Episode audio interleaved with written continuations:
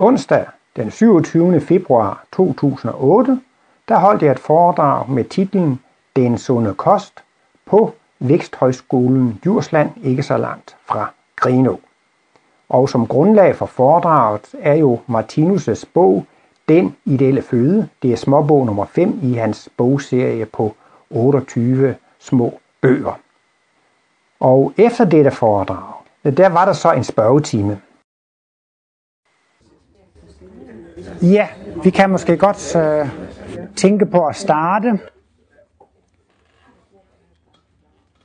Ja, der er et spørgsmål herovre på fløjen. Jeg vil gerne først og fremmest øh, høre lidt om selve det. Jeg kender ikke noget til Martinus. Jeg synes, at, at der var mange ting, jeg kunne tage fat i. Masser af spørgsmål, hvor jeg synes, du kørte ind løst med, med nogle forskellige ting her, som jeg ikke kunne se nogen sammenhæng i. Altså, øh, jeg kan, øh, øh, det kan godt være, at der er underbygget, at der er noget mere. Ja, altså for det første, så vil jeg så sige, det, det drejer sig om, at Martinus har forudset, at naturvidenskaben vil vise, at det er sundt at spise vegetarisk, og det animalsk er usundt. Det har Martinus forudset. Han kunne intuitivt se og sanse. Intuitivt, hvordan det? Ja, det er jo lidt svært, når man ikke selv har intuition, men det er altså en, en, en sanse evne, hvor man kan opleve noget igen. Og øh, han har udtrykt det på den måde, at han sagde, at han havde adgang til vidensoceanet. Og det lyder selvfølgelig meget kryptisk og mystisk, men han sagde altså, man kan komme til nogle erkendelser af intuitiv vej. Det vi bedst kender, det er kunstnere, videnskabsmænd, opfindere, som får en færdig løsning. Altså en slags høvrika-oplevelse. Sådan er det.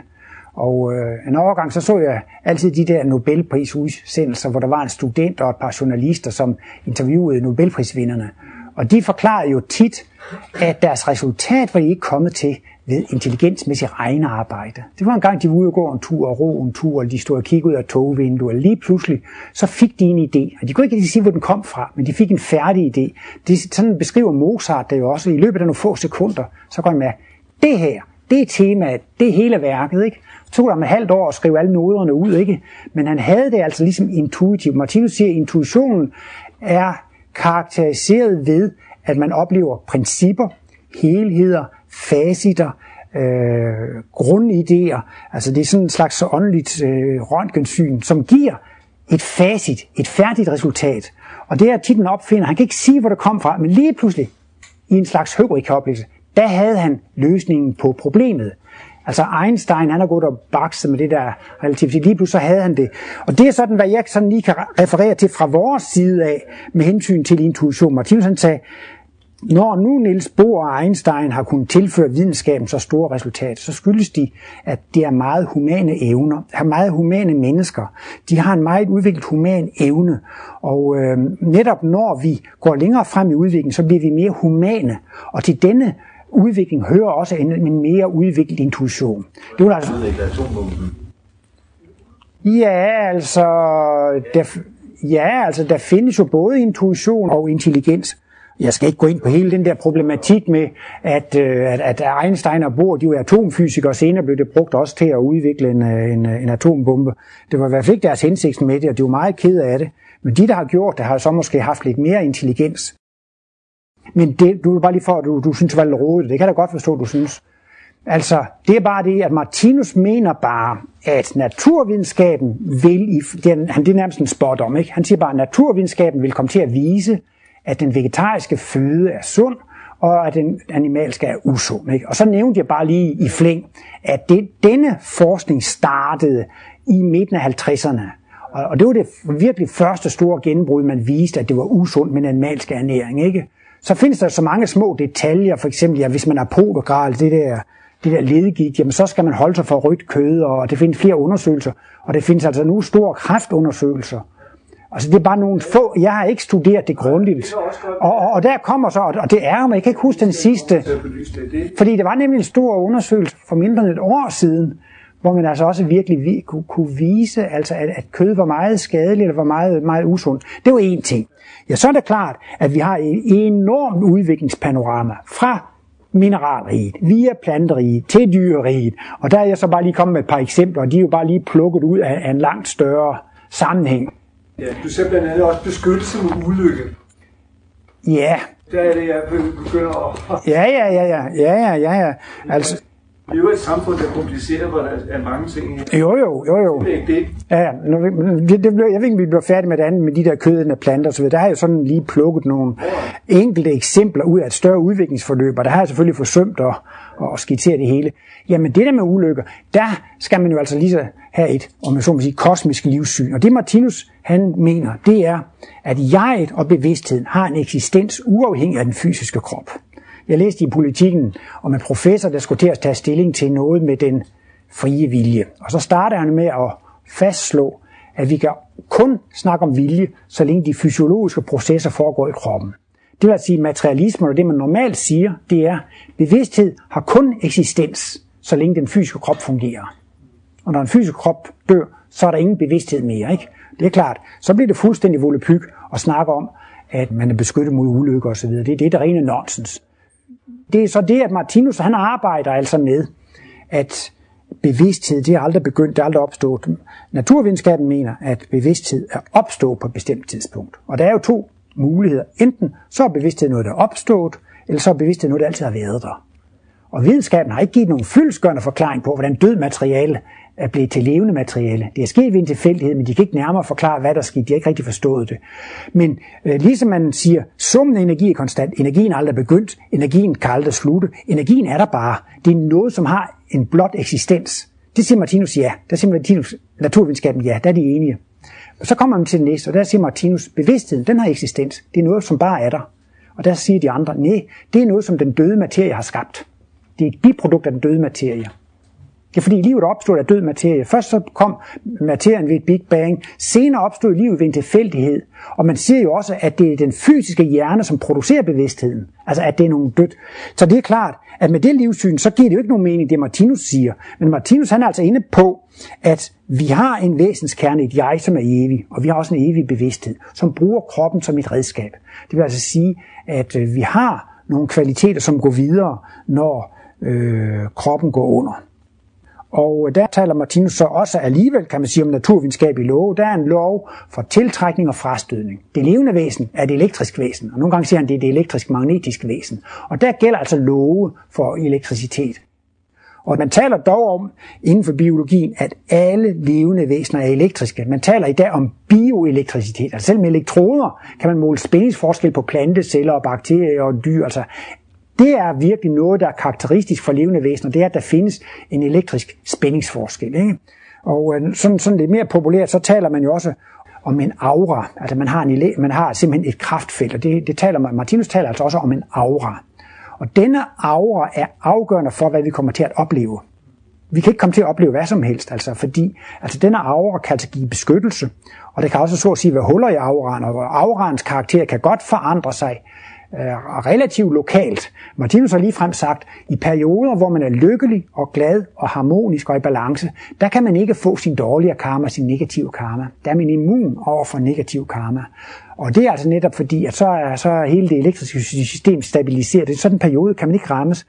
Og så har man et andet ord, der siger, at en ulykke kommer sjældent alene. Og det er altså nogle gange, hvis man er vred og sur og deprimeret og helt ud af den, så har man altså fået store Øh, svagheder i forsvaret eller huller, huller i auraen. Det er også noget, vi ser håndbold. Det er gammel håndboldspil. Det er ikke så godt, hvis det er for store huller, huller i forsvaret. Så kommer de og scorer, og så trænger de ind og scorer.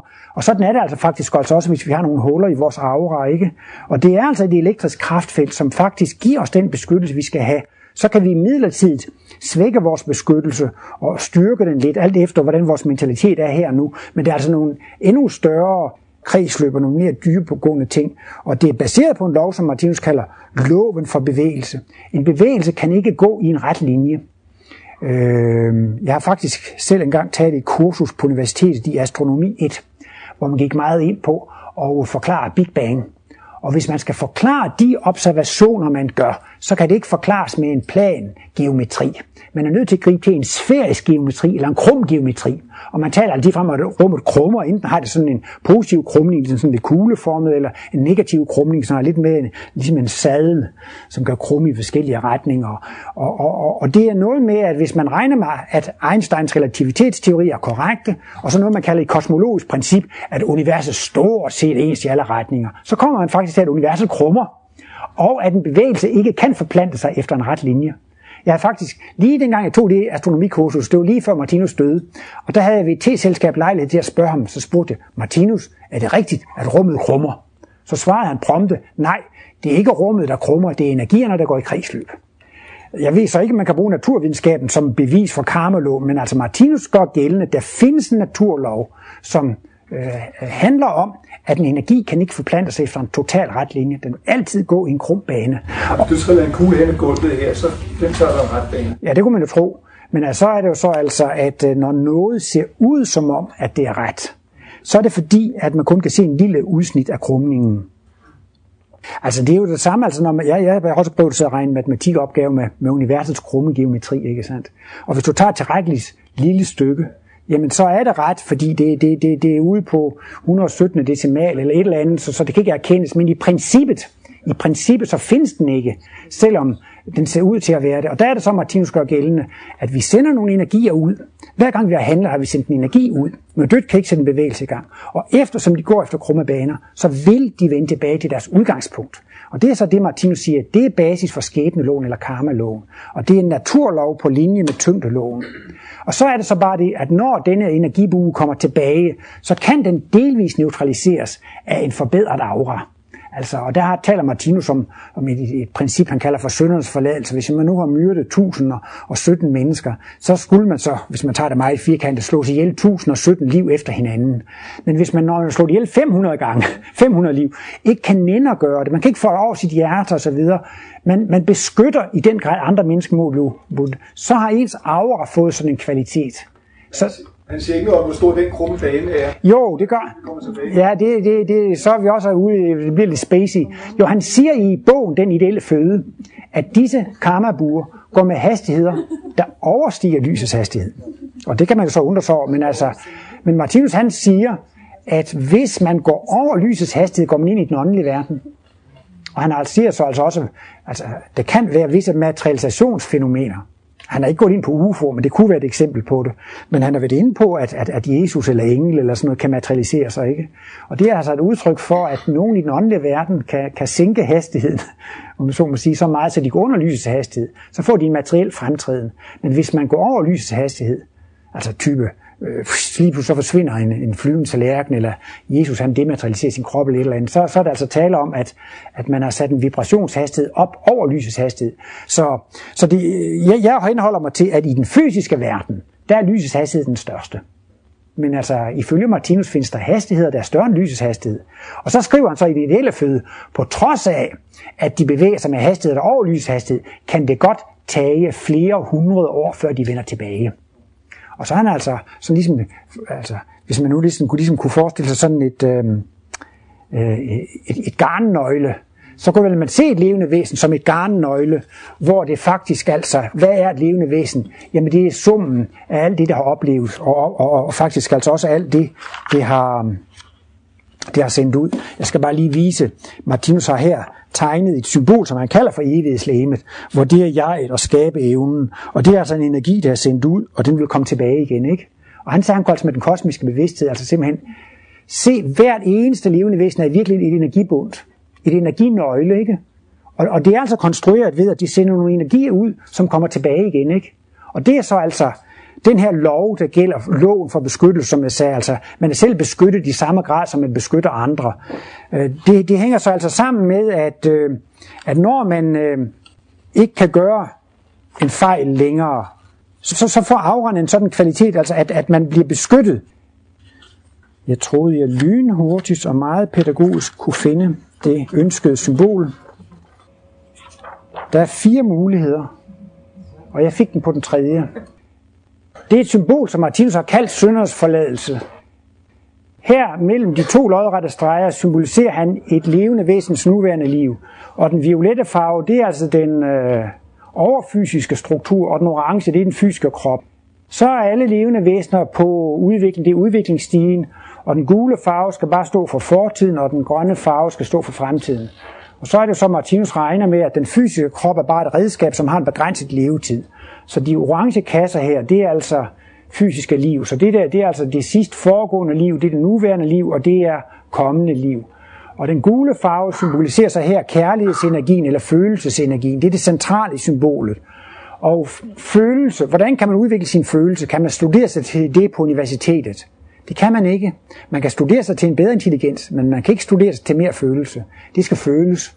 Hver gang man har lidt og har følt noget smerte, så får man mere medfølelse. Hver gang man har lidt, så får man mere medlidenhed. Medfølelse og medlidenhed, det er humanitet og kærlighed. Denne medfølelse, humanitet og kærlighed kan kun fås af erfaringens vej. Og vi lever jo i sygdom og problemer osv., så, så vi får udviklet vores følelse hele tiden. Og her kan vi så se, at vores følelse den vokser og vokser. Her har Martinus så øh, tegnet en, en skæbnebue, hvor man sender en skæbnebue ud, og den kommer tilbage i det samme liv. Og når han har tegnet det med orange farve, så er det altså eksplosionsenergien, det er dyreris, man sender et eller andet ondt ud. Og han tager i, symbolforklaringen det banale eksempel, at her slår man et andet menneske ihjel, og man bliver selv slået ihjel i det samme liv. Det er jo tit set under krigen, man har slået en anden soldat ihjel, og selv bliver slået ihjel, eller man slår en, en rocker ihjel, og man bliver selv slået ihjel af en rocker, eller man bliver idømt en dødstraf for det mor, man har gjort, og så bliver man også slået ihjel. Men denne linje her, det er humanitetens udvikling, men det er faktisk altså også faktisk afrens udvikling, eller ens kærlighedsudstråling. Og her går det så, at når det vender tilbage, så bliver det delvis neutraliseret. Det kan være her, man bliver udsat for, for, for en ulykke eller noget vold, men man overlever. Og her bliver det næsten totalt. Det kan måske næsten være, at det, det er på, på trusselstat eller en mild vold. Ikke? Og herhen er det altså blevet totalt neutraliseret. Men når det så er altså blevet fritaget for virkning af den karma, men det er ikke sket gratis, det er fordi man har fået smerte og lidelse på andre områder, så nu kan man ikke nænde at gøre det mere. Så sådan forklarer Martinus det, at det er ens humane standard, som afgør ens beskyttelsesgrad. Og øh, han har altså det synspunkt, lidelse har altid en mening. Vi oplever kun lidelse for at udvikle os. Og der er nogle mennesker, de kan måske ikke bedrage og lyve og så videre. Jamen, så har de lært det. Vi har alle sammen noget, vi har lært. Det gør vi ikke fejl mere. Der får vi ikke lidelse mere. Men vi har mange andre ufærdige sider. Og der, hvor vi har nogle ufærdige sider, der kan vi blive udsat for, for smerte og lidelse. Ikke? Og al smerte, al lidelse har en mening. Vi skal lære noget af det. Der skal vi have mere medfølelse, og der skal vi have mere medlidenhed. Og det gør også, at man kan se, at der er meget mere mening i tingene. Al smerte og al lidelse har en mening. Hvis man får en lidelse, så har det et formål og en mening. Og der er det så også, man kan sige, sygdom, det er vejen til sundhed. Og krig, det er vejen til fred. For alle de smertelige erfaringer gør, at man til sidst tager af, eller afstand fra det. Du har en bemærkning, eller hvad vil sige, de her folk, der ikke har været på jorden så længe, eller altså i så mange inkarnationer? Øh, hvor de så været hen før? Ja, ja hvor har været hen før, og, og hvor skal de til jorden? Ja, altså der mener Martinus jo altså, øh, at øh, alle levende væsener er opbygget på samme måde. Alle levende væsener har et evigt jeg, og en evig skabe evne, man kan også sige, at alle levende væsener har i al evighed en bevidsthed, hvor Martinus definerer bevidsthed som evnen til at opleve og evne til at handle. Ikke? Alle levende væsener har en evne til at opleve noget, og de har en evne til at manifestere sig. Og det kan man så gøre på i planterige og dyrerige. Altså vi står på vidt forskellige steder i udviklingen, men vi har altså det evige. Og det vil så sige, at på en måde, så er vi alle sammen evige, så har vi ingen alder. Men i de lokale kredsløb, der kan man jo godt have en alder, ikke? Altså man kan sige, nu er vi jo i slutningen af februar, nu er vi to måneder hen i året, ikke? Men når vi er i juli, så er vi syv måneder hen, og når vi er i november, så er vi 11 måneder hen. Så kan man sige, at man er kort eller længere frem i kredsløbet, ikke? Men hvad spiller det for en rolle? For så kommer der et nyt år, et nyt år, et nyt år. Men altså, i det lokale kredsløb, så er så er der mineraler, og foran dem, så er der planter, og foran dem, så er der dyr, og så er der jordmennesker, og så er det rigtige mennesker. Og der kan man jo godt tale om alder inden for det lokale kredsløb. Der er, det, måske, der er måske nogen, der, der ikke har været igennem det, det kredsløb af de mennesker, der, der går rundt på jorden. Ja, altså vi har... Steder, som, som ikke har været igennem den evolution. Jo, vi er evige væsener, og vi har evigt gået i nogle kredsløb. Martinus taler om, at de helt store forskelle, det er, at man kan øh, leve i en åndelig verden, og man kan leve i en fysisk verden. Og den fysiske verden tager sin begyndelse med mineraler, og så går de videre til planter og kødædende planter, og så går det over til dyr, og så går det over til jordmennesker og til rigtige mennesker, og de materialiserer sig og dematerialiserer sig og går ind i, i, i den åndelige verden. Og eftersom vi er evige væsener, så har vi gjort det i al evighed. Det, der driver livet, det er sult og mættelse. Og det vil sige, at alle levende væsener, de sulter efter et eller andet, og så får de det, og så bliver de mæt af det, og så, så, så, så, så længes de efter, efter kontrasten. Ikke? Altså hvis man øh, har haft meget varme, så synes man, det vil være dejligt med noget kølighed. Ikke? Når man er træt af kulde, så længes man efter varme. Ikke? Og altså alle levende væsener har i al evighed udfoldet en funktion med sult og mættelse. Altså der findes et sult- og mættelsesprincip, som gør sig gældende, og det gør, at man kommer igennem et kredsløb, og hvert kredsløb, det består ligesom af nat og dag og sommer og vinter. Man har i al evighed gået igennem massevis af kredsløb, men det kan da godt være, at jeg lige skulle vise et symbol af Martinus. Dels så kunne jeg måske lige vise hans øh, hovedsymbol, og det er et symbol af hele det eksisterende verdensalt, som, som Martinus ser det. Og øh, her med indigo farve, her i slutningen, her har vi mineralriget. Og med den røde farve, det er planteriget. Og her har vi så dyreriget, og jordmenneskeheden, de er her i slutningen af dyreriget, og vi mennesker er på forskellige udviklingstrin. Og her ved stjernen, der er vi kommet til indvielsen, til fuldkommenhed. Der bliver vi kristusvæsener, der bliver vi gudevæsener. Der oplever vi den kosmiske bevidsthed. Og så går vi ind i det rigtige menneskerige, som Jesus sagde, mit rige er ikke er denne verden. Og det er i begyndelsen det fysiske, senere den åndelige verden. Og her går vi så ind i det der visdomsriget, hvor det er guddommens opfindeværksted, eller universets opfindeværksted. Det er der, det er der, vi har det intelligente design. Her, her har vi den øh, guddommelige verden, og det er intuitionsenergiens kulmination og udfoldelse. Og her har vi så et åndeligt plan, som Martinus kalder for salighedsriget, hvor vi er på vej ind i den fysiske verden. Hele verdensaltet har et evigt jeg, og vi er så alle sammen sønder af guddommen, eller, eller, eller, eller af universet. Vi er alle sammen levende væsener, og det er de enkelte levende væseners jeg, og det, og det, er, det, det er det evige jeg. Det er um, en måde at se det på, og her har Martinus vist det samme, men øh, alligevel på en lidt anden måde.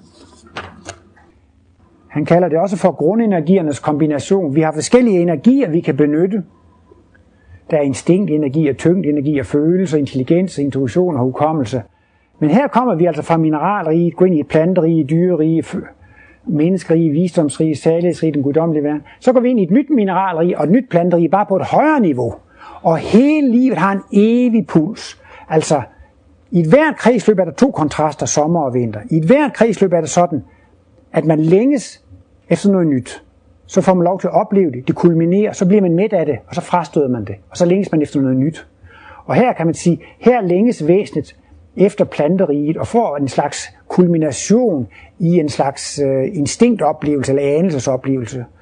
Og, og, og, og her kommer vi så ind og oplever dyreriget, og her har dyreriget sin kulmination, og når man kulminerer som dyr, eller kulminerer tyngdenergi, så længes man efter at kulminere med at være et rigtigt menneske, eller man længes efter at kulminere i øh, følelsesenergi, kærlighedsenergi, jamen øh, så bliver man jo med af det, det er jo ikke, så, så, så er det ikke sjov længere. Så vil man gerne opleve en kulmination i intelligensenergi, og så er man med af det, så er det jo heller ikke sjov længere.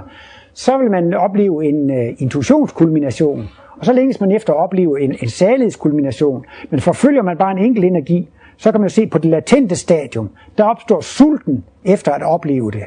Og det vokser og vokser, og så kulminerer det. Og når man har oplevet en kulmination, så bliver man midt af det, og så aftager det. Men hver gang, altså man kan sige, at man er kulmineret i oplevelsen af en energi, så fødes jo længselen efter at opleve noget nyt, ikke? Altså for at være et evigt levende væsen, skal man i al evighed opleve noget nyt. Og det er jo altså lige så, og så kan man ikke sige, at den energi er bedre end den. De er bare forskellige. Og hver gang man har kulmineret i oplevelsen af en, for her repræsenterer følelsen for eksempel oplevelsen, en kulminerende oplevelse i den ydre verden, hvorimod den her hukommelsesenergi, den repræsenterer en oplevelse i den indre verden. Og så er det jo klart, når man kulminerer i oplevelsen af den ydre verden, så har man en minimal oplevelse i den indre verden. Her kulminerer man i en oplevelse i den ydre verden. Nej, undskyld, i den indre verden. Og så er det jo næsten ikke en oplevelse i den ydre verden. Eller her kører man på automatpilot med intelligens. Jamen der er intellektualiteten eller intelligensen minimal. Men der, hvor man kører i den allerstørste intellektualitet, der er instinktet. Og, sådan. og her, hvor tyngden, tyngdenergien, der hvor man er i den tungeste fysiske krop, der er intuition latent. Det er intuition, der bevæger evighedsbevidstheden, eller den guddommelige bevidsthed. Ja? Han beskrev, hvorledes der er de forskellige verdener. Hvordan det er i en verden her. Hvordan vi kommer til at Vi skal åbenbart et retning, vi kommer til. Vi skal fortsætte hele vejen. Jo, han siger, at han har beskrevet så lidt, som det er nødvendigt. Men altså, jeg synes, at det er ganske fyldige forklaringer. Men øh, han vil helst ikke gå ind på at beskrive forhold i, for mig i de åndelige verdener, hvis vi, ikke kan, kan, kan bevi, hvis vi ligesom ikke kan forholde os til det. Han kunne have kommet, han kunne have leveret de mest utrolige beskrivelser af forhold, som vi slet ikke havde muligheder for at forholde os til. Som vi ikke kunne forstå. Ja, det kunne man, man kunne, som man kunne tro på. Helt andre begreber. Nej, men det var, nej, det var, det var bare det, at, at, at, at, at, at, at, øh, at øh, jeg mener, man kan ikke kontrollere det, og så vil det blive tro. Så siger han, jamen han har, han har, han har beskrevet noget i de åndelige verdener, men ikke mere, end det kan ses som en logisk konsekvens af det, vi kan forstå. Altså han, han laver sådan et schema, og så kan man forstå, kulminere med de indre ydre. Nå, ja, ja, ja. Så altså, han har prøvet at holde det så meget nede som muligt, så at sige, for at det ikke skal komme for mange u- mystiske og ukulte detaljer, som man kan tro på eller lade være. Men Martinus vil gerne skabe en åndsvidenskab, som man kunne forholde sig til, om det er logisk og fornuftigt. Så, så, men jo, altså han har beskrevet alle de der seks tilværelsesplaner, men øh, for eksempel de der visdomsrige, jamen jeg tror, det er et af alle de der stykker i første symbolbog. Det er stykke 1321, jeg har lige læst for eksempel, jeg har lige været dukket ned i det der, fordi jamen, der var, jeg fik et brev fra en nede i Frankrig, som, som synes, øh, kan, om jeg ikke kunne fortælle noget om det der visdomsrige, der hvor den der intelligente design var. Og så, så ledte jeg lige op af det. Det kan man læse i stykker 1321 i, i, i første symbolbog. Så, og, og så, så, så et par andre steder. Så det er ikke fordi, det fylder sig så mange sider, men det er beskrevet meget. Men det han beskriver mest, det er overgangen fra dyr til menneske. Det er der, hvor vi er, fordi det er jo noget, vi kan bruge. Men vi skal alligevel have grundprincipperne. Altså, der nogle gange sige, der er jo tre grundprincipper, som er så elementære. Alle levende væsener, de har jo altså en lyst til at opleve noget. Der findes et sult- og et mættelsesprincip. Og der findes et kontrastprincip, og der findes et kredsløbsprincip. Og det er de tre principper, næsten man kan sige, det driver den evige udvikling. Man er med i en kontrast, så længes man efter den næste. Så bevæger man sig fremad i udviklingen, ikke? Og hvert kredsløb, der er sommer og vinter nat og der, ikke sandt? Så hvert kredsløb har to yderpunkter, ikke? Og når man er med af den ene, så længes man efter den anden. Det er noget, som er evigt, men det konkrete, man oplever, det detaljerede, det er yderst forskelligt. Men princippet er det samme. Og det vil jo sige, at alle levende væsener har oplevet kredsløbet. Ja, det, det, det, det det begynder heller ikke. Det har altid været der, så alle levende væsener har oplevet kredsløb. Her har Martinus så øh, øh, symboliseret syv spiralkredsløb. Og her har vi så altså et slags mineralrige, et slags planterige og dyrerige. Og det her, det er så molekylvæsener. Det vil sige, at du kan have vegetabilske molekyler, og du kan have animalske molekyler. Og på et tidspunkt, så bliver man altså et perfekt molekyle, og går så ind i den åndelige verden, det rigtige menneskerige, visdomsrige, den guddommelige verden. Men når man så træder ind på det fysiske plan igen, så går man ind i en højere spiral. Her har man så vekselvirket med andre molekyler i en celle. Så her bliver man så selv en celle. Og så går alle molekylfunktioner automatisk, for dem har man lært i den tidligere spiral. Her er man så en primitiv celle, en vegetabil celle, en animal celle, og til sidst bliver man en perfekt og en fuldkommen celle. Og så går man ind i de åndelige verdener. Når man så kommer tilbage, starter man som et primitivt organ. Og efterhånden og gradvist bliver man altså et perfekt organ. Og så går man ind i de åndelige verdener. Og så kommer man tilbage som et primitivt organisme. Og så vil det jo så sige, at, at denne organisme har selv tidligere været organen, har selv tidligere været celler, har, har selv tidligere været molekyl. Så alle de talenter, vi har i os, har vi faktisk selv trænet op. Vi er altså et produkt af vores evige fortid. Og det er næsten ligesom, når man ruller en snebold om vinteren, hvis man vil bygge en snemand. Ikke? Hver gang man har rullet en omgang, har man lagt et lag til sin vækst. Og jeg er sådan en snebold, ikke? Og hvis man så, så kunne man næsten sige, at jeg har sådan en helt indvendig spiral i mig, som rummer min evige fortid ned i mikrokosmos. Og så fortsætter det ud i makrokosmos. Så det vil sige, at jeg har min fortid nede i min mikroverden. Jeg har været organ, jeg har været celle, jeg har været molekyle. Og ude i makrokosmos, kloden er et levende væsen, solsystemet er et levende væsen, galaksen er et levende væsen, galaksegrupper er et levende væsen, hele universet er et levende væsen. Og det ligger så forud, det er så jordklodespiralen, og det er solsystemspiralen, og det er galaksespiralen. Så har han ikke beskrevet flere end de syv der. Jeg tror, der var to, der markerede. Jeg tænker på, er der så noget, der er gået galt for, for os mennesker, siden vi ikke øh, øh siden vi stadig venter på de 144.000 oplyste sjæle? Altså, vi er så mange på jorden. Ja, det ved jeg ikke. Det, det lyder til at være noget med Jehovas vidner, eller hvad er det måske? Nej, det, det, er bare, det, det bliver lidt forskellige steder. Ja. Jehovas, på Jehovas vidner. Nej, Martinus siger, at det foregår på den måde, at man kommer ind på det fysiske plan for at skabe viden. Han siger, at den fysiske verden er en af de, det, det svarer til i Bibelen, kundskabens træ. Den fysiske verden er en verden, hvor vi gør erfaringer. Vi bygger en bevidsthed op. Vi bygger en bevidsthed op, som faktisk er, på en måde er på nulpunktet i mineralriget. Planterne har lidt mere bevidsthed end mineralerne. Dyrene har mere bevidsthed end planterne. Vi har mere bevidsthed end dyrene, altså, og vi mennesker, vi er altså ved at skabe en bevidsthed. Men så længe, at man ikke har gjort erfaringer nok, så er den bevidsthed meget ufuldkommen. Og derfor laver menneskene så meget galt og så meget tosset. Så Martinus siger, at øh, der, det, det, der findes i virkeligheden ikke noget ondskab, det er bare mangel på viden. Han siger, som i et af sine kendte citater, der, hvor uvidenheden fjernes, ophører det såkaldte onde med at eksistere. Og som kemiker synes jeg selv, det er en glimrende analogi. Hvis man ikke ved, hvordan to stoffer reagerer, man kan regne og dividere osv. Men det nemmeste er jo at hælde dem sammen og se, hvad der sker. Og hvis man overlever eksplosionen, kan man skrive, at det er eksplosivt at blande dem sammen. Men altså sådan... men, sådan men, men sådan er det jo i kemiens verden. Hvordan bliver man en perfekt kemiker? Ved at udføre eksperimenter. Og når man ikke kender reaktionen på forhånd, så erfarer man det ved at gøre forsøget.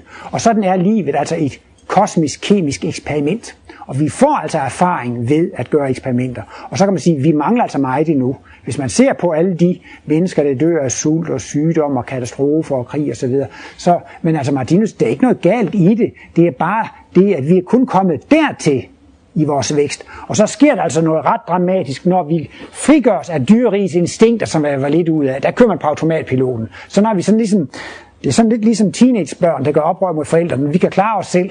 Men det er jo ikke altid, de har tilstrækkelig erfaring til at kunne klare sig selv. Ikke? Så, så menneskeheden i dag er egentlig på et slags teenage-stadium. Sådan et slags revolte-stadium, hvor, hvor man... Men øh, vi skal så altså få mere og mere erfaring. Så det, at vi gør så mange ting, det er bare det, vi har ikke gjort erfaringer nok. Men der er tid nok, så vi skal nok gøre de erfaringer. Så, og, og, og det fører altså uværligt til, at til sidst, så ved vi, det er godt, og det er ondt. Og sådan i den bibelske terminologi, så kommer vi til at lære at kende forskel på godt og ondt. Og det siger Martinus, vi skal for at blive eksperter i kærlighed, skal man også være eksperter i det onde. Så ved man, det er ondt, og det er godt. Og når man ved det, så kan man til sidst vælge altid at handle kærligt. Og så er man blevet kærligt ved. Men man er mærkeligt nok nødt til også at være ekspert i det onde, for at blive ekspert i kærlighed. Man må virkelig kunne kende forskel på godt og ondt. Og derfor bliver vi altså nødt til at lære at kende det onde. Og det er altså i første omgang bare ligesom i kemiens barndom, man vidste ikke, hvordan det, hvordan det fungerede. Det er trial and error. Vi må simpelthen eksperimentere. Det er, udviklingen er baseret på erfaringsdannelse. Der er ikke noget tidsperspektiv, vel? Altså, der er ikke noget, hvor, hvor mange år vi skal igennem her, hvor vi kommer tilbage, efter vi kommer tilbage på samme jord her. Men, men hvor, hvor, hvor længe skal vi fortsætte, indtil vi kommer? Ja, meningen med det hele, det er, at livet er en evig foretagelse. Og Martinus mener altså sådan set, at livet er konstrueret sådan, at livet kan aldrig høre op. Livet er konstrueret på sådan en måde, at det kan lade sig gøre i al evighed at opleve noget nyt. Så altså, øh, det var også engang, du spurgte, hvad er meningen med livet? Ja, men det, så er der nogen, der siger, det er at blive fuldkommen, og det er at blive indvidet, det er at blive det og det. Næh, siger Martinus, fordi så sætter man jo et tidsperspektiv på, ikke? Så siger han bare, meningen med livet er livsoplevelse. Meningen med livet er bare, at vi skal opleve livet. Men hvis man oplever det samme hele tiden, så bliver det en trummerum, så bliver det mekanisk. Så derfor må livet nødvendigvis være skruet sammen på en sådan måde, at det kan lade sig gøre at opleve noget nyt i al evighed. Derfor siger Martinus blandt andet også, derfor må et evigt væsen også i al evighed have adgang til begge kontraster. For det er jo sådan en gammel religiøs forestilling, at så skal man være sammen med Gud, så skal man være øh, i nirvana sammen med Gud. Sådan altså, det er ikke, jeg tror ikke, Martinus siger, sætter tal på det, men altså man kunne måske sige, at vi skal måske være milliarder af år i den åndelige verden. Så for de mennesker, der levede dengang, var det jo nok at sige, hvis I opfører pænt, så kommer I i paradiset. Eller hvis I opfører pænt, så kommer I til nirvana. Det var ikke nogen grund til at specificere det ud. Og derfor har menneskene fået den opfattelse, at livet kunne slutte. Og der laver Martinus så mange sjove beskrivelser af, jamen altså, man kan da ikke blive ved med at stå og vifte med palmegrene i al evighed, og stå på en sky med harpesanger. Han laver sådan lidt sjov med de der paradisforestillinger, men han siger jo bare, man kan ikke så at sige, resten af evigheden bliver ved med at opleve det samme. Fordi sidst så bliver det tom rum, og så bliver det ikke noget at opleve. Derfor må der altid være denne vekselvirkning. Og det skulle altså helst være sådan, at når man er med i en ting, så fremstår den som mørke. Og så vil man ikke være have den mere. Og så er det noget, der fremstår som lys. Og det er det sværeste punkt i kosmologien, synes jeg, det er at forstå, at denne guddommelige åndelige verden kan man blive med af. Det svarer lidt til Adam og Eva, der blev træt af paradiset. Adam og Eva gik hen til vor herre og spurgte hver morgen, får vi lov til at opleve noget nyt i dag? Nej, det samme som i går. Så kom det, kan vi få lov at opleve noget nyt i dag? Nej, det samme som i går. Jamen så er Gud jo en forfærdelig tyran. Hvis Gud sørger for, at de aldrig kan få lov at opleve noget nyt, så bliver det altså kedeligt og noget trummerum. Og det er det, Martinus siger. Livet er altså konstrueret sådan, at det levende væsen har i al evig adgang til begge kontraster nu, nu bare været, nu har været lidt bedre her i Danmark, så vil det også være sådan, at man vil sige, åh, nu har jeg haft en forfærdelig sommer, hvor er jeg træt af sommer, nu glæder jeg mig til kølige efterår og høje, højtryks øh, smukt vejr. Så siger man, nu er jeg med af det, nu længes jeg efter ski og skøjter, ej, nu er jeg med af kulde, nu vil jeg have forår, ej, nu er jeg med af forår, nu vil jeg have sommer. Altså, det skulle helst være sådan, at hver gang man er færdig med en årstid, så er man med af den og længes efter den næste. Ja. Ja, øh, det var med at komme tilbage til føden. Øhm, ja, jeg ved, at jeg har læst et sted, at Martinus skriver noget om de der forskellige blodtyper. Han skriver noget om, at det, det kommer noget an på vores blod. Og så sidder jeg også og tænker på, hvis man, nu, nu kan man jo øh, få øh, operationer på organer, ikke? Altså, hvis nu har en dårlig, så kan man ja. øh, aftage en lunge fra et andet ja. menneske. Hvis det nu er en kødspiser, for selv vegetar, ikke også? Kunne man så forestille sig, øh, at øh, så vil der være en, en omstillingsproces ja. med den lunge, ikke? Jo, det tror jeg bestemt. Ja. Okay. Altså sådan hvad undersøgelser viser, så ser det ud til, at man arver noget af donorens personlighed. Ja, det, det. Og jeg, har, jeg vil ikke se den der berømte udsendelse, hvor der var en kvinde, der blevet transplanteret. Ikke? Og det første, hun følte efter operationen, det var, at hun ville have noget fadøl og pomfritter og Kentucky Fried Chicken. Altså kylling og pomfritter og fadøl, ikke? Og så viste det sig så også langt ned ad vejen, at hun havde fået det af en ung mand, der var død i en motorcykelulykke som netop var meget glad for det der. Og der var også en gang, han sagde, at han ikke været særlig interesseret i, i klassisk musik. Og efter han blev transplanteret, så fik han en enorm interesse for, for, for klassisk musik. Altså, man kan jo sige, altså ligesom hvis man har forskellige mennesker i en gruppe, så udgør de mennesker, der sidder i gruppen jo en helhed, ikke? Men hvis der er en i gruppen, som siger, nu vil ikke med i studiekredsen længere og gå ud og kommer en anden ind. Det bliver en lidt anden studiekreds, end det var før. Den bliver ændret en lille smule, fordi den er summen af de øh, individer, der er med. Ikke? Og, og, og vi har altså selv, da vi inkarnerede, tiltrukket de organer, som var øh, på vores niveau og vores bølgelængde. Derfor er det lidt ulykkeligt at få øh, øh, et fremmed element ind og få et fremmed organ ind, fordi det er ikke naturligt tiltrukket til at passe i min organisme. Og, og derfor kan det også Øh, være baggrund for, at det bliver afstødt. Og øh, man må tage immundæmpende medicin, for at det ikke skal blive afstødt. Og igen, det er ikke godt at, at sabotere immunsystemet med medicin hver eneste dag. For gør man så det, så kan man altså få et svækket immunsystem næste gang. Jeg har lige læst kapitel 43 i bogen Bisættelse, hvor Martinus skriver om, at vores tanker opmagnetiserer blodet. Han siger altså, at det er helt afgørende, hvordan vi tænker. Øh, og tanken har stor betydning.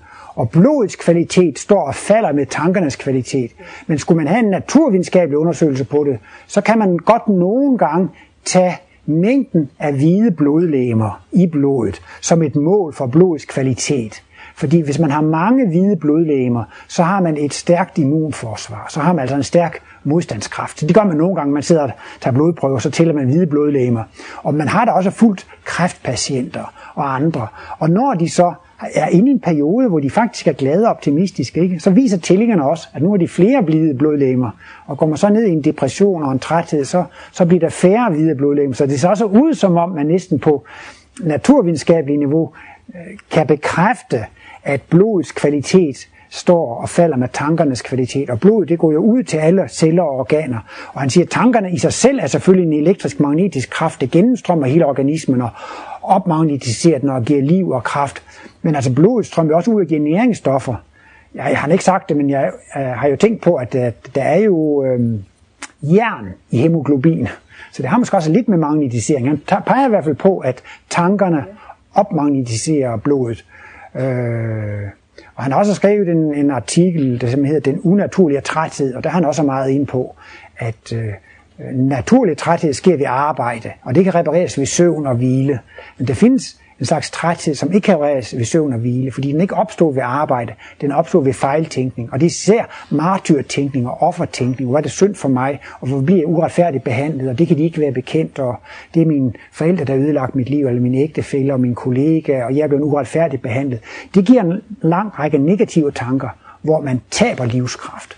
Og derved taber blodet altså også sin, sin kvalitet. I stedet... Hvad siger du? Ja, det er nok heller ikke særlig godt. Altså man kan sige, at al tænkning, som afviger fra kærlighed, det er altså negativ tænkning. Altså al tænkning, som går på, hvad kan jeg gøre for mine medmennesker, hvordan kan jeg hjælpe det.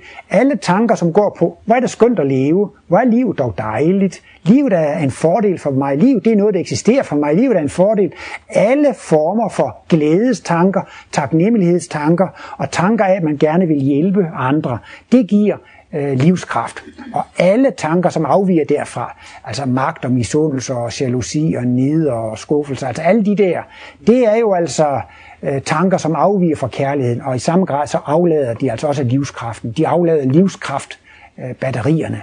Men, Ja, det kommer jo også tilbage til at få det Ja, det gør det, og det er også lidt sjovt, hvis Martinus siger, at man bliver vred på et andet menneske, så skader man jo de mennesker, man bliver vred på. Men, siger han, inden det kommer så langt, så har man skadet sig selv. For i og med, at det kommer fra ens egen bevidsthed og går igennem ens eget system derud, så har man allerede lavet nogle verdensbrander og nogle katastrofer.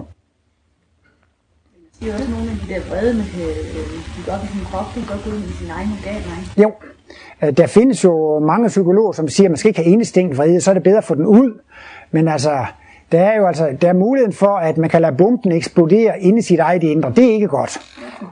Så hellere smide den på det andre, er der nogen, der siger. Men det siger Martinus, det er heller ikke godt.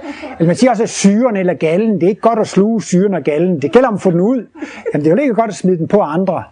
Men bomben kan faktisk demonteres. Syren kan neutraliseres. Der findes en tredje udvej. Der findes en tredje udvej.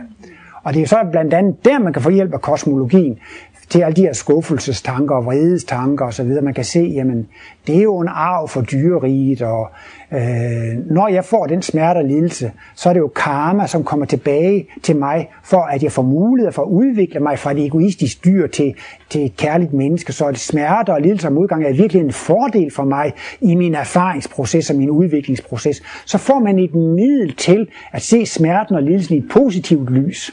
Og så bliver syren neutraliseret, så bliver bomben neutraliseret. Når man, og kulminationen er jo, at man når en slags mental suverænitet, hvor man takker livet, hvor man takker guddom for sygdom, øh, modgang, besværligheder, fjender og det hele, fordi man kan se, at jeg er selv årsag til det, og jeg får det kun for at blive et bedre menneske. Det er ubehageligt, men det er til gavn, glæde og velsignelse for mig. Så kommer der frit flow. Så kommer der frit flow, ja. Og det er jo så noget af det mest suveræne.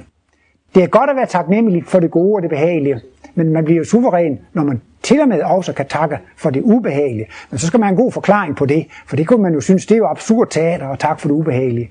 Men det er det altså ikke, fordi det viser sig faktisk, at det er det, der kommer til at forvandle mig til, til, til et kærlighedsvæsen, et Kristus. Man skal ikke være ked af det, man er set skævt på kortet. Man skal bare tværtimod være glad for, at nu må det andet sidde på den måde. Simpelthen.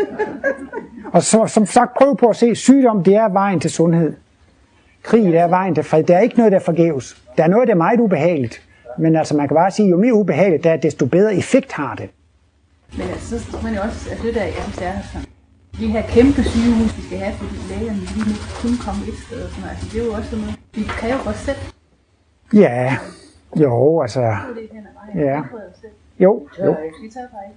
Jeg kan lige fortælle, 100 år til at jeg kan lige fortælle, at jeg, jeg er i gang med en meget interessant arbejde for Martinus Institut. Øh, Jeg er ved at øh, øh, lave øh, øh, en symbolbog med nogle symboler, som Martinus har tegnet, men som ikke er udgivet endnu. Men han har forklaret dem i nogle foredrag, som så skal bearbejdes til skriftsprog. Og så har han forklaret det sådan lidt spredt i litteraturen. Og hele den bog, den kommer altså til at handle om, hvordan man bliver syg ved forskellige former for fejltænkning. Jeg kan sige, at de to første symboler i bogen, de kommer til at omhandle talentkerneødelæggelse. Hvordan man kan ødelægge sine talentkerner med narkotika, med alkohol, med tobak og øh, kødspisning osv. Der er to forskellige symboler, der viser, hvordan man ødelægger sine talentkerner og, og tager disse defekter med sig ind som medfødte defekter. Så er der tre symboler om en kødspisermave, hvordan man skal myrde og dræbe og slå med. Og så er der frugtspisermaven. Og så er der også et, et, et fordøjelsessymbol med kogning og mavesyre, der viser, hvilke typer hvor meget kraft det kræver for at, at nedbryde. Og til sidst, så får man en frugtspiser mave og, og skal næsten ikke bruge noget kraft på at fordøje. Og så kommer der 20 symboler, som handler om, hvordan bevidstheden virker ind på sundhedstilstanden. Altså hvordan tankerne virker ind på. Og det er ikke i detaljer, men han går sådan i princippet ind på, at de tanker virker ind på det organsystem, og de tanker virker ind på det organsystem. Og tanker af den type øh, giver den effekt, og tanker af den. Han går ikke rigtig i de anatomiske detaljer, men han går virkelig ind på det. Så, så, øh, og så det sidste, så bliver der et symbol, hvor han er, alligevel er, er gået op på at forklare ikke blot syv spiraler, men 18 spiraler. Og øh, der har han ville forklare nogle spiraler langt ned i supermikrokosmos, for at kunne forklare mirakelhelbredelse, og for at kunne forklare materialisationen.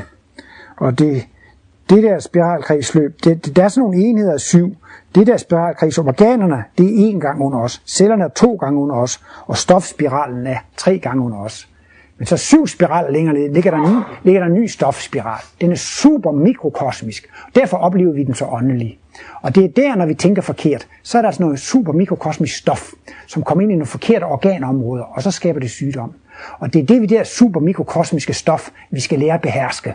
Så vil vi i den grad suverænt kunne helbrede os selv, og vi vil kunne beherske det til en sådan grad, at man kan materialisere ting og dematerialisere ting. Og det mente Martinus altså, at Jesus, han kunne dematerialisere sin krop og han kunne materialisere den igen. Og han mener altså også, at der sker mirakler i Lourdes og, og mange forskellige steder ved helingsprocesser og sådan noget. Og det er så altså også, og det er også mange healer, som føler, at det er en guddommelig kraft, som, som går igennem dem, ikke sandt? Og det er mangel på kærlighed, der får systemerne til at, at få, få, få de her mikrokosmiske tankepartikler ind i forkerte områder. Og så er det jo kærlighed, der, der reparerer det. Og, ja, og øh, det tror jeg nok, så det, det, det, så det bliver en meget spændende bog, der kommer der med, og der tror, der kommer 27 symboler i den, ikke? Så det bliver sådan en rigtig sundhedsbog, både med den fysiske ernæring og, og, og den fysiske, ja, altså både den fysiske mad og den fysiske nydelsesmiddel, og så alt det her med tankerne. Fordi der er jo mange folk, øh, som, så kom jeg på læge, så kom jeg på syg blev opereret, men det blev jo ikke rask. De gjorde mig jo ikke rask, og lægen gjorde mig jo ikke rask. Så der er jo mange mennesker, som, som slet ikke er inde i den dimension, at de selv skal arbejde for at blive rask, og det er dem selv, og så bliver ramt af den sygdom, og så kunne lægen ikke gøre mig rask. Altså, altså de, de, de, de, forstår ikke rigtig den der årsags- og virkningssammenhæng. Ja, det der er kun dejligt. Så kan vi... Jo, og derfor kan man også godt forstå, at i fremtidens verden skal man kun arbejde to dage om ugen, eller måske bare to gange to timer om ugen, fordi der er mange professioner, der bliver gjort overflødige. Også overhovedet det at være soldat, og være bankmand og tolkontrollør og grænsevagt og vekselerer og børshandler og der er så og forretningsmand, der er så... Ja, og så skal man få lov til at nyde at være kreativ. Vi skal alle sammen blive utrolig kreative, og vi skal få lov til at dyrke vores hobby og vores kreative, og vi skal så at sige blive talenter på alle områder. Det er, det er sikker på, at der er nogen, de kunne godt tænke sig at lære at tegne, eller male, eller spille klaver. Det bliver bare ikke så meget, fordi man har så travlt. Og så Men der kommer tid til det, og vi får lov til det, og vi får lov til at gøre alle de ting, vi har lyst til. Og læse og studere alle de bøger, vi har lyst til. Og udfolde os på alle de områder. Og vi skal alle sammen blive genier på alle områder, åndelige områder. Og så er det så, når vi så kommer ind i de højere åndelige verdener. Men hvad skal vi så lave der? Så skal vi underholde hinanden. Så kan vi lave smukke billeder og smukke historier og tegneserier og musik og alt muligt. Motivet for den åndelige verden, det er faktisk bare, at det er næste kærlighed. Vi skal underholde hinanden med den mest fantastiske kreativitet inden for alle mulige områder. Så derfor er det jo kun dejligt, at livet lettes sådan, at vi kan få mulighed for at træne os op til at blive genier inden for alle mulige områder. Kan vi ikke blive trætte af det? Kan vi ikke blive trætte af, at bare skal underholde, og bare skal musisk skal til Jesus? Jo, og så, så, så, så, så siger man, her gider jeg ikke være med, så går jeg derind, det gider jeg heller ikke mere, så går jeg derind, det gider jeg heller ikke mere. Og sådan bliver det så altså bare ved i al evighed. Og det er altså et evigt princip. Der findes ikke en ting, der er så god, man aldrig kan blive med af den. Man kan blive med af alle ting. Og til enhver ting, der findes der faktisk altid en modpol. Og så er det sådan, at når man er med af en ting, så er det modpolen, der er det lokkende. Nu er det altså for varmt, så er det det kølige, der er paradiset. Og når det er for koldt, så er det varmen, der er paradiset, ikke? Og sådan er det så også nogle gange. Nogle gange kan det altså være paradiset at føle sig et med alle. Og så, så, så på et tidspunkt, så, så flyder næsten individualitetsfølelsen ud. Man bliver med af at være et med alle. Så vil jeg gerne være mig selv. Og nu har vi så kulmineret i at være super egoister i dyreriget. Og så har vi fundet ud af, at det er også godt at være kærlig og være et med de andre. Så, så Det kan jo også blive ens på, med det bare gå og være kærlig. Jeg mener, Ja, det er præcis. ikke øh, sikkert, at det er paradiset. nej, men Hvad skal vi så gøre? ja, så skal vi så, så, Igen jo. ja, så går vi ind i den fysiske verden igen. Ja, altså det er jo det. Altså, ja, ja, men altså. Men det er jo også ligesom, som man siger, 1. januar, så begynder det jo et nyt år, ikke? Jamen det gør det jo hver eneste år. Ja, ja, men det sker jo alligevel noget nyt i det nye år, ikke? Altså, det, det, det, det, altså hver eneste år, så begynder man 1. januar, øv, skal vi nu i gang med det et år igen? Det har vi gjort så mange gange før. Jamen det nye år bliver jo altid anderledes end det tidligere år. Præcis ligesom det her, ikke? Eller, eller, Tilbage at blive dyr, vel? Altså, mener, Nej, men så bliver det altså på et højere plan. Næste gang vi går ind i dyreriget igen, så bliver det som en planet, som går ind i dyreriget, som har dyr på sig. Altså, på, det bliver det næste trin for os. Altså, så bliver vi en planet, hvor planterne dominerer. Så er vi en planet i planteriget, og så i dyreriget. Og så bliver det så også solsystemer, som efterhånden udvikler planteriger og dyreriger. Det er sådan en, en stor klode. Vi vil starte som mindre kloder. Øh, ligesom, I kender måske den lille prins der, der kan man gå rundt om kloden på en dag der, så, så Hvornår regner du med, at den symbolbog, den udkommer? ah, med det tempo, vi har på instituttet, så tager det jo nok to år. og skulle sige, at på 100 år. I bedste fald. I bedste fald. Det er Martinus Institut. Martinus han har simpelthen testamenteret hele sit forfatterskab til en selvejende institution, som hedder Martinus Institut. Og i dag så er det ikke noget, det er selvejende institution, så hedder det fonde. Så det hedder så nu Martinus Idealfond. Og den har det formål at udgive alle Martinus bøger og værker, og specielt altså også få alt det øh, endnu ikke publiceret udgivet. Det, der, der findes mange båndoptagelser, som bare skal have en kærlig hånd, før det kan fremstå som skriftsprog. Og der findes også et tidsskrift fra Martinus Institut, som hedder Kosmos, og øh, der udgiver man så også mange af de der artikler, som, som, som, som så er nye, og det er også genoptryk af, af gamle øh, artikler. Øh, og så er det også instituttets opgave at sørge for, at det bliver oversat forsvarligt til, til forskellige sprog. Hvor Martinus endelig i, i, i verden? Nu skulle jeg da sige, er, er I stadig i kontrakt med ham, eller Døde. tjekker han lige ud, at I gør det ordentligt, eller er han videre teksten og siger, I gør det godt nok, eller hvad? Han er død. Ja, ja, ja, men man kommer lige til måske alligevel. Ja, hvis man sådan skulle have Martinus' egne ord, så, så, så behøver han ikke at inkarnere her på jordkloden mere for at få, få erfaringer, der er nødvendige for hans udvikling. Men øh, han sagde der sådan i nogle af sine sidste taler, ja, men altså, jeg, jeg, vil da, jeg vil da følge mit arbejde, jeg vil, jeg, jeg vil følge med i, hvad der sker, ikke sandt? Men det Martinus forklarer, det er, at når man går ind i det rigtige menneske, så får man kosmisk bevidsthed. Ikke? Så får man altså en bevidsthed, som er lige Guds bevidsthed. Man, man smelter så at sige sammen med Guds bevidsthed, eller man bliver en kærlighedsdråbe i, i kærlighedsocean. Ikke?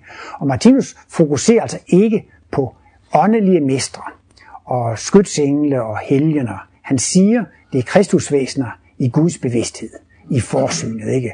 Og det gælder jo så til alle tider, så er jordkloden, alle kloder, de er jo på en måde under skabelse, de er under øh, de bliver jo beskyttet eller overværet af et forsyn eller, eller, eller, eller en guddom. Så Martinus ville hellere udtrykke sig i generelle termer, at jordkloden er under en guddommelig beskyttelse. Der, der, der er et forsyn, som udløser skæbne og styrer udviklingen, og der må man så regne med, at Martinus er en blandt mange kristusvæsener i, denne, øh, i dette forsyn. Altså han siger, at der findes en gruppe af, af, af rigtige mennesker, en gruppe kristusvæsener. Han siger, de diskuterer ikke, der tager du fejl, og der har jeg ret, og så videre. De ved, hvad det er kærligt, og hvad det er ukærligt, ikke? Og de arbejder, og der er ikke, ifølge Martinus, der er der ikke tale om noget som helst åndeligt hierarki. Enten så er man 100% kærlig, eller så er man ikke. Og, når, og der taler han så altså om, at, at, at universvæsenet har en primær bevidsthed og en sekundær bevidsthed. Vi er jo bevidste, og vi tilhører så universets sekundære bevidsthed. Men når man går ind i, i guddommens primære bevidsthed, så er man et kristusvæsen, et gudvæsen, et færdigt væsen, som kun kan være til gavn, glæde og velsignelse. Så det, det, det må man så læse hans værk og tage stilling til. Kan det virkelig passe, at Martinus er et kristusvæsen eller et kærlighedsvæsen? Men, men det synes jeg, hans analyser viser, og hans værmod viste det, og, og, og det, det, det var så altså i al ubeskeden også hans, hans egen øh, angivelse, at han sagde, at, at han var et kristusvæsen. Ikke? Men øh, jamen de, de sagde, at han var meget humoristisk, så sagde jeg de jo til Martinus, Martinus, når du nu dør, så skulle du love, du skulle love os, at du vil materialisere dig for os. Ej, sagde Martinus, så bliver jeg bare bange, det vil jeg ikke, og så grinede han. Og jeg ved, at der har været nogle af Martinus venner, som rent faktisk forsamlede sig og prøvede at lave en lille seance og koncentrere sig på, at Martinus ville materialisere sig for dem. Men det gjorde han ikke. og så siger Martinus altså, at alt hvad han har med meditation og bøn, han siger, at det er bedst at rette sin bevidsthed mod guddommen. Altså det er universelle. Når man får kosmisk bevidsthed, så får man universel bevidsthed. Og derfor kan man lige så godt starte med at rette sin bevidsthed mod den universelle bevidsthed. Men den er selvfølgelig opbygget af celler. Og, og, og, og, og, og det er jo selvfølgelig, at, at så er der åndelige væsener omkring hver klode, ikke? Og når vi så beder en bøn, så er der nogle åndelige væsener, som opfanger vores bøn, ikke? Altså ligesom, jeg har et organ i et øre. Hvis du taler til mig, så er det mit øre, der opfanger det, og der er mange celler i øret, men jeg opfatter det som helhed. Men det har et lytteorgan, det er mit øre. Men du står ikke nødvendigvis og stiger dig blind på øret og tænker på øret, fordi det er det, der er lytteorganet. Og derfor mener Martin også, han anbefaler ikke, at man stiger sig blind på det specifikke åndelige lytteorgan. Og det kan være en skytsengel eller et kristusvæsen, som er et lytteorgan, en hellig, eller hvad ved jeg, eller en åndelig mester. Eller... Men det går Martin slet ikke ind i, fordi det er en slags omvej til den universelle bevidsthed. Den mest direkte vej til den, til, til, til, til den universelle bevidsthed, at man retter bevidstheden mod det universelle.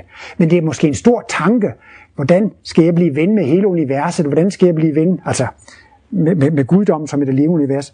Fordi jeg kan da huske, dengang i skolen, vi lærte om, om at de havde så mange afguder, hedninger, de havde afguder, og romerne havde så mange guder, og grækerne havde så mange guder, og men det er jo sådan lidt i den stil, man har, når man går så meget op i skytsengle og helgener, og navne på skytsengle og navne på helgen åndelige mester, så er man faktisk lidt tilbage i den der gamle periode, hvor man var nødt til at have afgud, eller afguder for at kunne overskue det, ikke? Så det er lige... den der med at kære barn og mange navne. Jo, jo, men det er alligevel et slags barnestadium fra, at man, fra, at man bare kommunikerer med et menneske, skal til at kommunikere med hele universet eller guddommen. Det er jo et kæmpe stort skridt. Altså, men de siger Martin, man kan lige godt begynde at træne sig i det. Jamen, jeg får en impuls om, at det måske var en god idé at, at slutte. Så jeg vil sige mange tak for i aften. Tak for interessen.